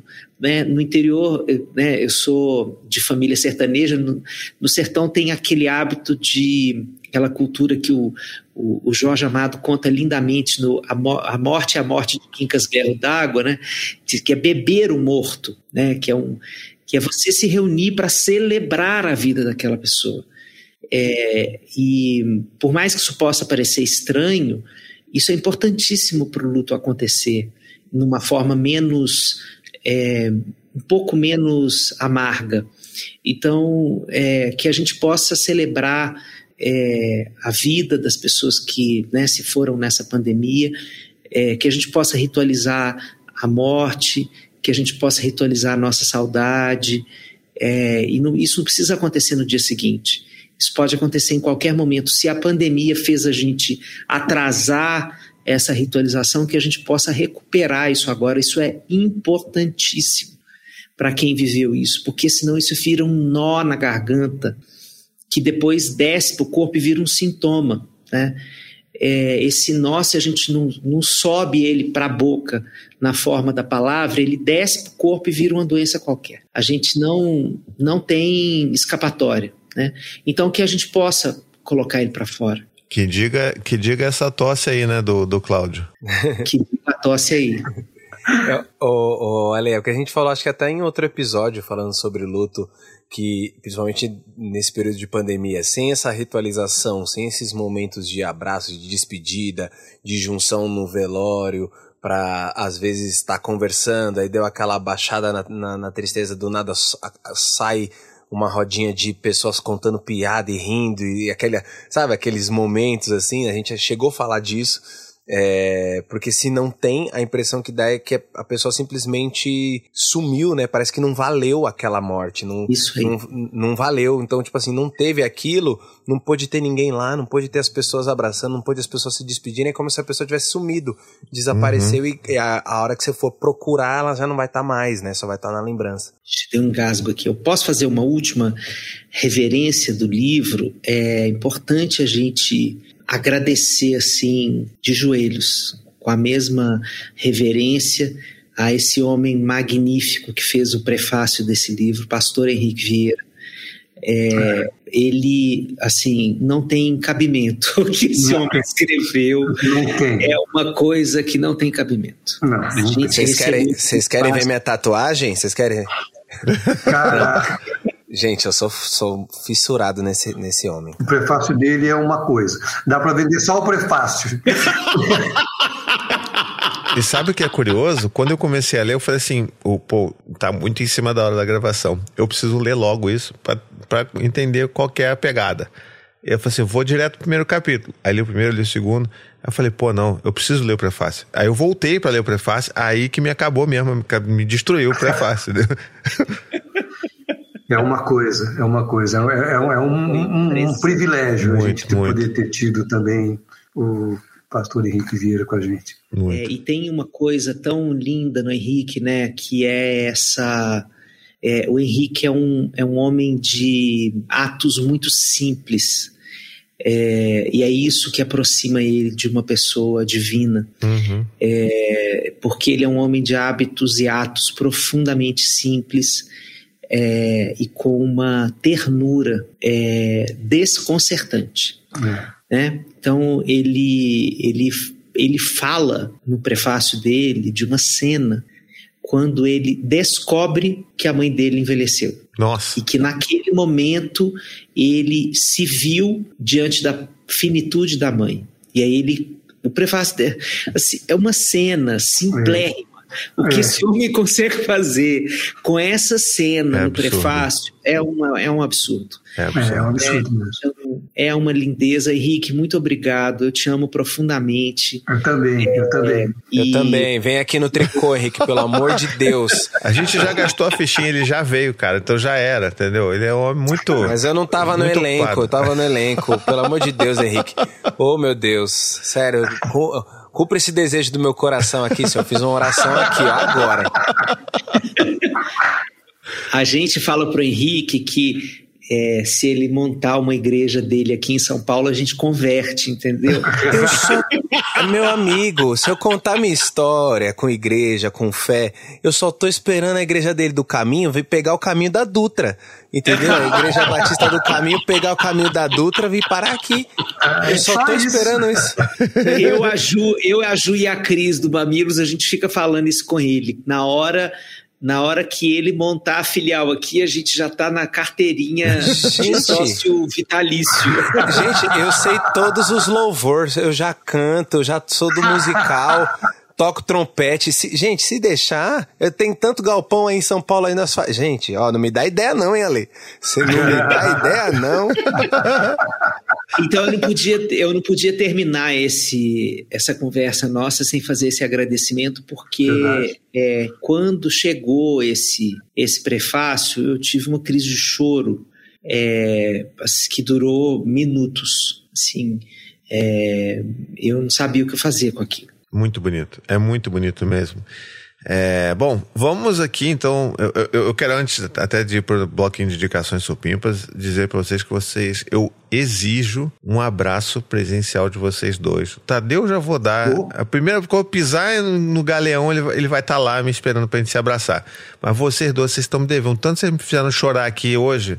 Não tá no papel, não tá no gibi, e eu, eu vou cobrar isso daí. A gente vai se abraçar um dia. Vamos. E vai ser aqueles abraços que são longos o suficiente para se tornarem desconcertantes, tá, Xande? Vou cobrar. Então, então, deixa eu só dizer uma coisa aqui. Olha, vamos então entender uma coisa. Xande mora em Cotia. Elisama mora em Cotia. Cláudio é meu vizinho. Ih, já Então, começou. O lobby de assim, Cotia. É, Cotia é um lobby que está cada vez mais se aproximando. Eu sei que se falar em mudança, ele arrepia mais que o gato na água. Bom, mas Cotia, mas Cotia não tem aeroporto, como Guarulhos, minha, meu país, Guarulhos tem. Então Tiago vai chegar por Guarulhos, me pegar e vamos para Cotia juntos. Boa. Pronto, então tá certo, tá Corre, combinado. Cotia. É. Então vamos lá então pro nosso bloco de indicações supimpas e a gente vai conhecer o que, que todo mundo aí tem a indicar, além da indicação óbvia desse episódio, né? Indicações supimpas! Então vamos lá, as indicações supimpas de hoje eu queria abrir falando, é claro, né, do livro. A gente já tem aqui a Elizabeth Sacon falando no chat que já tá apaixonada pelo livro, que ela, esse livro vai furar a fila de uns 25 que ela tem para ler antes, então Boa. Tá vendo?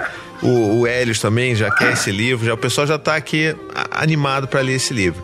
E, é claro, então, você que tá ouvindo esse, esse episódio, ele vai ao ar no dia 26 do 5. Quando que é o lançamento real oficial do livro de vocês? Olha, tá programado para o dia 25, então é, supostamente já estaremos, quando as pessoas escutarem Olha esse aí. episódio, já estaremos com o livro em pré-venda, pelo menos na Amazon. que Tá. É. Não sei se vai estar em outro lugar. Beleza. Então, gente, já fica aí a, a missão para vocês de comprar esse livro. Eu não quero saber. Vocês vão comprar, vão comprar o físico, vão comprar no Kindle também, compra tudo. Já, já faz tudo. E é importante comprar na pré-venda, tá? Assim, eu, eu preciso estressar isso para vocês, do como que é importante você ir lá na Amazon, fazer na pré-venda, porque isso ajuda a colocar o livro em cada vez mais destaque. E se você quer que esse livro seja lido, porque ele precisa ser lido pelo máximo de pessoas possível, então você vai lá e vai dar essa ajuda também, tá bom? Então tô aqui convocando o apoio supimpa de vocês, tá? E além desse, dessa indicação óbvia, eu queria, lembrando aqui, né, qual é o nome do livro, então vamos falar de novo aqui para vocês, é De Mãos Dadas, um palhaço e um psicólogo conversam sobre a coragem de viver o luto, sobre o amor e sobre a esperança que nasce da despedida, tá? É, eu quero fazer mais outras duas mini indicações aqui, que a primeira é óbvio, cartas para um terapeuta, você precisa urgentemente se tornar um remetenter, que é. não fui eu que. cri- Elisama, se você estiver ouvindo esse podcast, não é culpa minha. Quem inventou isso foi o Ele não Xande. Eu só tô tentando emplacar Eu tava fazendo- Olha, eu, eu não tenho culpa, eu tava fazendo uma piada. Né? Assim, uma piada ridícula, como passandinho. Ele transforma todo ridículo em uma coisa séria. Eu não sei o que eu faço com esse homem. O que, que é a vida se não fazer o ridículo algo sério, gente? Pelo amor de Deus, olha que coisa maravilhosa. Então, ó, inclusive, tem um episódio lá, episódio 4, que é o luto que vem com abraços. É um. É um eu, eu lembro do, do, do, do Samuel, que edita também o Cartas, né, do, do Xande, mandando mensagem pra mim, falou assim, meu Deus do céu, eu não consigo, eu preciso de terapia pra editar esse, esses podcasts do Xande, porque eu não tô conseguindo lidar, tô chorando enquanto edito. Então, assim, é um episódio dos mais lindos possíveis, assim, eu, eu realmente acho ele lindíssimo. E também, falando de Xande, tem o nosso episódio, né, 139, que é o Perdas e Lutos, que ele já veio aqui pra gente falar sobre esse tema também. E foi lindíssimo, foi na época do, do Cartas, né, do primeiro livro dele.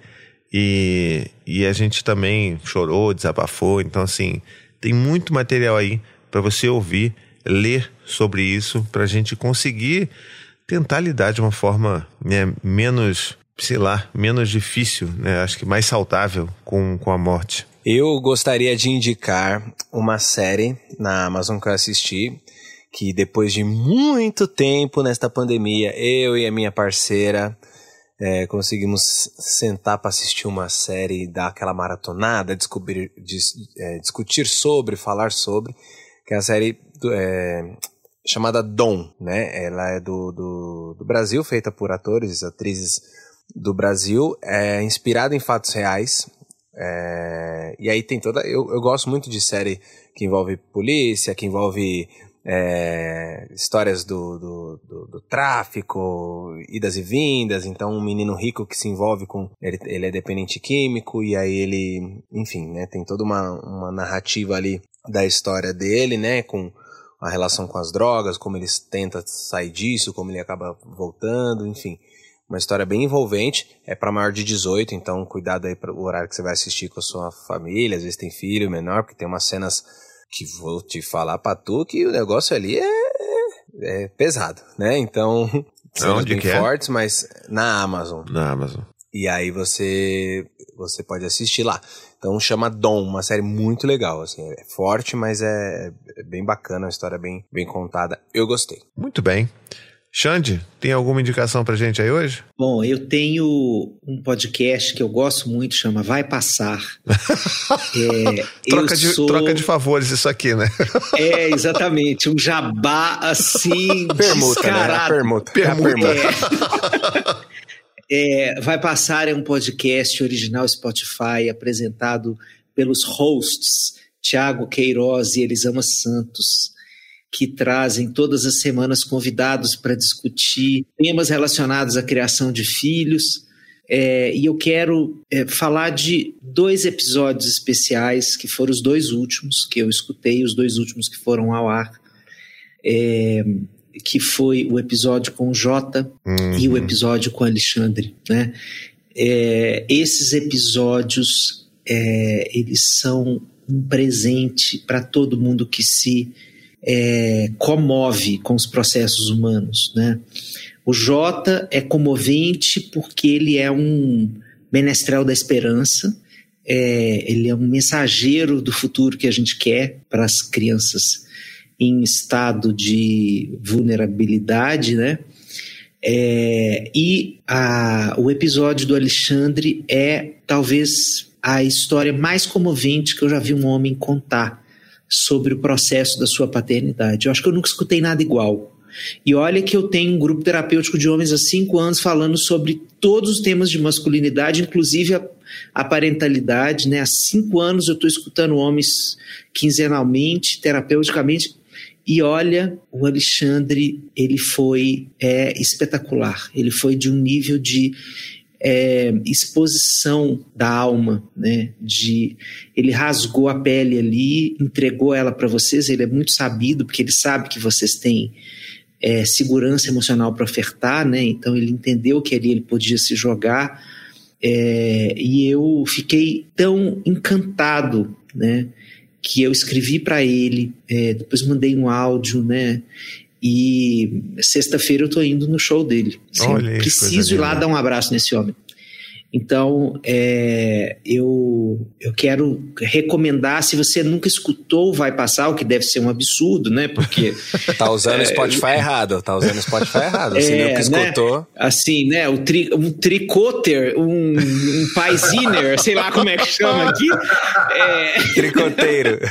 um tricoteiro, né? Um agulher. Noveller. Ponter, ponter. É, um ponter. Um arraioler. É, exatamente, que, né, é, que não escutou, vai passar, boa pessoa não é. Então, é, eu recomendo vivazmente é, a história desse podcast é, inteira, é, todo o- a trajetória desses episódios, os que ainda virão. E eu quero fazer uma outra indicação supimpa, que é o livro Ser Bom Não É Ser Bonzinho. Ah, lindo. Quem escreveu esse livro foi o Cláudio Tebas, um cara que vocês precisam conhecer. Ah, É, o Cláudio faz é, nesse livro que ele faz melhor, que é contar histórias. Então você vai conhecer o Cláudio como contador de histórias no de mãos dadas. E aí, se você vai obedecer o Thiago e ir lá na Amazon e botar no carrinho, você já aproveita e compra junto.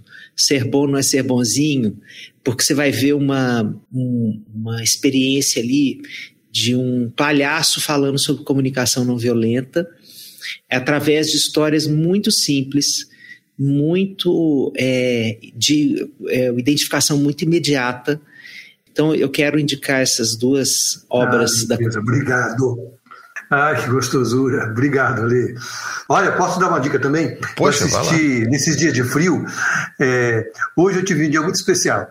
É, porque sabe aqueles dias que você fala assim: ah, se eu pudesse passar o, passava o dia na cama. Hoje eu pude. Fiquei vendo, embaixo da coberta, fiquei vendo, vendo Netflix.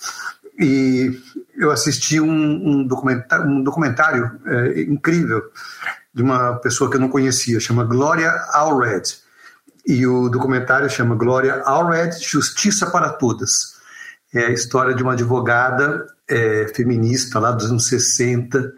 É, é, é, demais a história. Olha só, ótimas indicações. Muito bom. Eu queria sugerir uma coisa um pouquinho bizarra que deu vontade. Posso? Muito Fique à vontadíssima. Tá. Eu vou pedir para o Alê. é uma brincadeira, tá? Deu vontade. Aí, é, atrás de você, Alê, tem a prateleira de livros. À esquerda, no, no, topo, tem um livro que não dá para ler o título, é um livro grosso, preto, escrito com título em vermelho. É, a brincadeira vai ser você pegar esse livro e falar: é por isso que eu sempre digo. Abre uma página e lê a primeira frase que está lá. Maravilhoso. Eu amo, eu amo. Peraí, peraí. É um livro ali, isso, preto, com escrito em vermelho, título, acho. Ah, é a biografia do Ney Mato Grosso. Genial. Aí você vem e fala sério, assim, pô, é por isso que eu sempre digo. Me ajuda aí. Abre a página e lê, vai lá. Me ajuda aí, Ney. é por isso que eu sempre digo, comadre, tudo bem?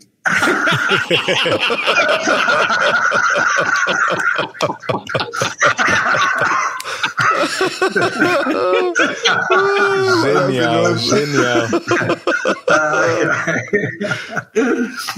Ai, cara, que, nossa, olha, gente, que esse aqui é talvez um dos episódios do Tricô mais especiais que eu já tenha gravado. Então, muito obrigado de verdade.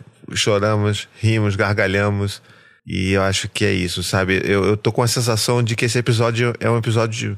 Tem alguns episódios que a gente grava que eles, a, a gente sai com ele e fala assim: Poxa, esse episódio foi amorzinho, né? E esse episódio foi amorzinho. E olha só, a gente tá falando o episódio inteiro sobre morte. Mas ele, a, a morte também é sobre falar de amorzinho, né? Então, que legal que a gente conseguiu viver isso tudo com vocês. Saio daqui é, transformado e vou me tornar mais transformado ainda depois que eu terminar de ler o PDF e depois que eu mandar o PDF também pro Tadeu, tá bom, Tadeu? Não, não fique nervoso comigo. isso, ah, isso. Vai que Obrigado. o Tadeu descobre que o Thiago mandou o PDF para outra pessoa antes dele. Eu não, é. não é eu, sou, eu, eu guardo, eu guardo rancor. Eu guardo rancor. Ah, e não, mas, ó. Pera aí, rapidinho. Antes, nada... eu, eu, eu, preciso só falar que a, a, Elizabeth Sacon, ela também deu um. Ela quis dar. Como ela é apoiadora, eu vou dar essa moral pra ela. Ela quis fazer uma indicação ela mesma. E ela Oba. indicou pra, pra gente seguir o Instituto de Luto Parental que a amiga dela, Damiana, é coordenadora. Ela disse que o Xande conhece. Nossa senhora, Damiana Angrimani, Angrimani Bonavigo. Pronto. É uma psicóloga é, humanista, raiz, com formação muito, muito bela, muito profunda, inclusive uma pessoa engraçadíssima, é, amorosíssima, é, mas é muito engraçada. A Dami é uma pessoa ótima. É, ela tem um podcast também com a Fê Lopes, que é o Cycle Podcast. Olha só, não sabia. Que mistura psicologia com cultura pop. Assim. Legal. E a Dami é uma pessoa que trabalha lindamente com luto parental. Então, super recomendo o que a Elizabeth está dizendo. Maravilhoso. Bom, então estamos chegando aqui a mais um fim. Ah, não, o, o, Tadeu queria falar. Quase que eu silenciei o Tadeu. Calma, Tadeu. Vai eu, lá. Não, tudo bem, né? Que eu só queria lamentar que eu tô num quarto de bebê e não tem livros aqui atrás de mim. Porque eu ia pegar um livro, mas eu acabei de avistar que tem um, um livro perto da, da, da lixeira que minha esposa que minha esposa esqueceu aqui. E eu só queria dizer um negócio. Espera, eu quero fazer. Tá bom, ele quer, vai. Ele quer, ele faz. Ele faz o conteúdo dele. É por isso, o livro é da Thaís Vilarinho, Mãe Fora da Caixa. É, é por isso que eu sempre digo: Eu nunca te vi. é isso. Encerro a minha participação aqui.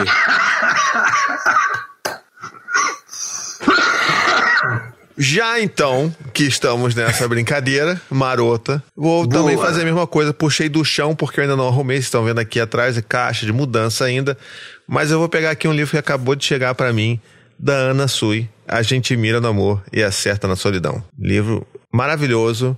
Ana Sui, pessoa incrível, que vai, já, já compra também. Aproveita no carrinho do, da Amazon, compra o livro do Cláudio, compra o livro do Cláudio do Xande, compra o livro da Ana Sui também, tá bom? Esse aí eu li, eu li no Word. Olha aí. É, antes dele ir pro prelo, assim, é, é, um livraço, é um livraço, porque é um livro que te dá uma cambalhota. É, você, por falar em picadeiro, assim, você se desconcerta com o quanto você não sabia sobre o amor quando você lê esse livro. Você fala, meu Deus do céu, é isso mesmo? É isso mesmo, é isso, meu Deus do céu, meu Deus do céu, meu Deus do céu. Você fica o livro inteiro falando, meu Deus do céu. Ela, essa moça é muito sabida, né? A Ana Muito. Sui é muito sabida. Meu Deus, mu- muito demais. Então, é por isso que eu sempre digo: sem dor, quase como a realização do sonho neurótico que temos de morrer dormindo. Um pouco pesado, eu acho. Mas ok, é válido. O interessante Nossa. é você sempre falar isso. É, exatamente. O Thiago, assim, é mais erudito que o Christian Dunker, né? Assim, ele sempre fala isso. Assim, tipo, Ah, meu Deus.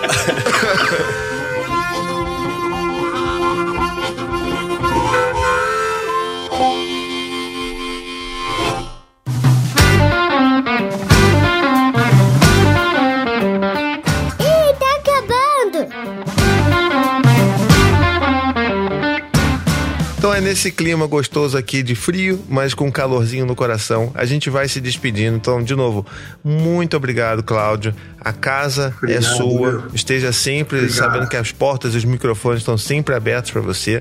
Xande, né, o Xande já é de casa também, então já sabe como é. E se vocês aí façam também o favor de seguir Cláudio Tebas e Alexandre Coimbra Amaral nas redes sociais. Vai lá no arroba Cláudio Tebas, o Tebas é com TH, tá, gente? Vai lá no Instagram, já Cláudio segue, já dá aquela best. ajuda. Cláudio Tebas. The best. e também o arroba Alexandre Coimbra Amaral, o arroba mais longo de todo o Instagram, né? Porque ele quis botar o nome completo dele. Ó, o, o arroba do, o arroba do Xande, do A, né, do arroba, até o L, que é a última letra, dá uns 75 reais de Uber. É, rapaz, é, é muita coisa. Mais ou menos. Pô, Mas, ó, Então é isso, sigam eles, mandem muito amor pra eles, ajudem também a divulgar o livro novo, que isso é muito importante mesmo. Vamos fazer tudo isso, vamos fazer um festival na pré-venda, porque isso é importante, tá, gente? E com isso, pelo amor de Deus, vai ter lançamento presencial, isso. né? No Rio. Também, ter, óbvio. Rio, São Então, Paulo. então pronto. Então vai ser, vai ser aí que eu vou querer meu, meu, meu abraço. Sim, sim. Com certeza. estarei, avisa. É, avi- ah, quando for mesmo, manda, tiver já tudo direitinho, as datas e tal, manda pra mim que a gente divulga no- no- nas redes do Tricô, tá bom? Tá ótimo. Muito obrigado, meu. Obrigadíssimo. Então é isso, Muito minha obrigado. gente. Com isso, dou as palavras finais aí de vocês, o que que vocês quiserem falar, e a gente vai se despedindo. Olha, eu só tenho felicidade, gratidão, agradecimento, beijo no coração mesmo, assim, adorei conhecer vocês, meu puta astral que é, é vontade de tomar uma e ficar no luau com vocês. Que declaração, hein? Olha essa, Xande, tá vendo? Declaração. Cláudio me chamou e chamou o Tadeu pra um luau. Não é qualquer um, não. Você vê, não Isso. é qualquer um. Não é qualquer um. e eu vou te dizer onde vai ser esse lugar. O, o Cláudio mora num sítio. É, Num sítio assim, não é mato. O meu, a minha casa é mato Nutella. A casa dele é mato raiz. Assim. Porque minha casa é um condomínio, né? Todo com, com coisas de condomínio. Eu, o Cláudio não. O Cláudio mora no mato raiz. E lá tem assim uma multidão de cães amorosos que vêm te cheirar por todos os orifícios do seu corpo. e, e você faz carinho neles enquanto você chupa mexerica, e enquanto você toma café, enquanto ele te conta história. É um negócio assim, é uma experiência a, a casa do Cláudio, é uma delícia. Então já tá combinado, vai ser aqui. Maravilhoso. Bom, então deixa, deixa eu só agradecer a vocês dois, meus amores, e aos, aos ah, apoiadores né, do Tricô. E, é, a gente não tinha me- melhor forma de, de começar a história desse livro é, do que nessa conversa. Né? Eu quero agradecer porque isso aqui foi uma estreia. É, e uma estreia em que a gente foi maior que o palco. Muito obrigado. Uau. Bom, não tem mais o Genial. que dizer. Depois disso, é um beijo, até a próxima e tchau, tchau. Beijo, ladies e Jennifers. Até a próxima e tchau, tchau. Vocês têm que dar tchau também, tá, gente? Sendo mal educados. Tchau, tchau, Ah, tá, gente. tchau. tchau. Eu achei que era só os anfitriões. Eu também, eu fiquei aqui. Esperando parar de gravar.